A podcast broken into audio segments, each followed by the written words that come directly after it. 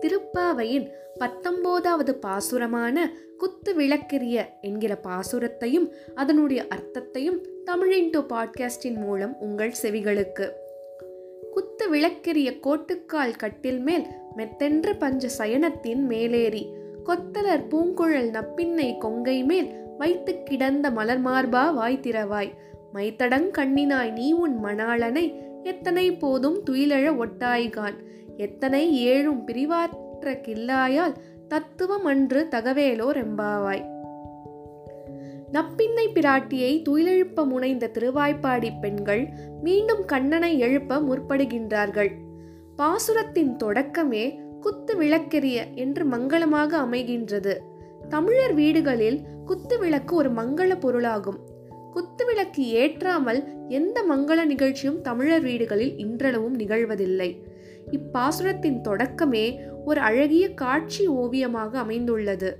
திருவாய்ப்பாடியில் கண்ணன் வசிக்கும் திருமாளிகையில் குத்து விளக்குகள் எரிந்த வண்ணம் உள்ளன. கண்ணன் யானை தந்தத்தால் செய்யப்பட்ட கால்களை உடைய கட்டிலின் மேல் அமைந்துள்ள பஞ்சு மெத்தையில் அமர்ந்துள்ளான்.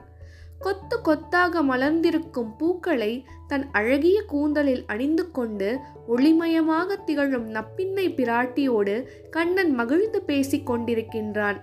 மலர் போலும் மலர்ந்திருக்கும் மார்பினை உடைய கண்ணனே எங்கள் மேல் இரக்கம் வைத்து வாய் திறந்து ஒரு வார்த்தை பேச மாட்டாயா? என்று இறங்கி ஏங்குகிறார்கள் ஆய்குலப் பெண்கள். கண்ணனோ வாய் திறந்த பாடில்லை. பாசுரத்தை கேட்போம். குத்து விளக்கெரிய கோட்டுக்கால் கட்டில் மேல் மெத்தென்ற பஞ்ச சயனத்தின் மேலேறி.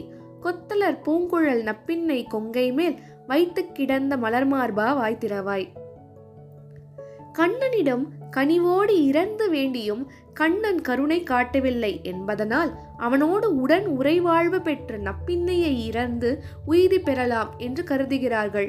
மை தீட்டிய விசாலமான கண்களை உடையவளே என்று அவள் கண்களை புகழ்கிறார்கள். கண்ணில் சிறந்த உறுப்பில்லை கண்டீர் என்பது இலக்கணம். எனவே உறுப்புகளிலேயே தலையாய சிறப்பு பொருந்திய கண்களின் அழகினையே புகழத் தொடங்கிவிட்டார்கள்.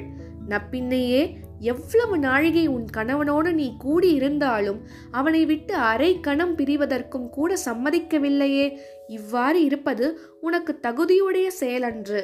உன்னால் ஒரு கணம் உன் கணவனை விட்டு பிரிய முடியாது என்பது உண்மையானாலும் கூட எங்கள் பொருட்டு மனம் இறங்கி அவனை தூக்கத்திலிருந்து வீழ்த்தெழ வைத்து எங்கள் குறையை கேட்க வைத்து நாங்கள் எங்கள் குறையை போக்கிக் கொள்ள ஒரு வாய்ப்பு தரலாம் என்று நப்பின்னையை வேண்டிக் கொள்கிறார்கள்.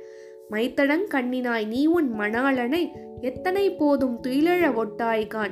எத்தனை ஏழும் பிரிவாற்ற கில்லாயால் தத்துவம் அன்று தகவேலோ ரெம்பாவாய் இத்திருப்பாசுரத்தில் பஞ்சு மெத்தையின் நேர்த்தி மனம் தொடும்படி வருணிக்கப்பட்டுள்ளது.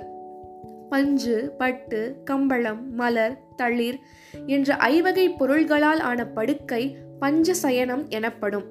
அழகு வெண்மை மென்மை நறுமணம் குளிர்ச்சி ஆகிய ஐந்து சிறப்புகளை உடைய படுக்கை என்றும் கூறுவதுண்டு. மேலும் பஞ்ச சயனத்தின் மெத்தென்ற தன்மையாலும் மேன்மையாலும் பக்கத்தில் நப்பின்னை உறைவதனாலும் கண்ணன் கண்விழிக்கவில்லையோ என்றும் ஆய்ச்சியர் குரலுக்கு செவிமடுத்து இறங்காமல் வாழா கிடத்தல் அவனுடைய தகுதிக்கும் இயல்புக்கும் உடன்பாடான பண்புகள் இல்லை என்பதும் இதனால் தெளிவாகின்றன. நன்றி.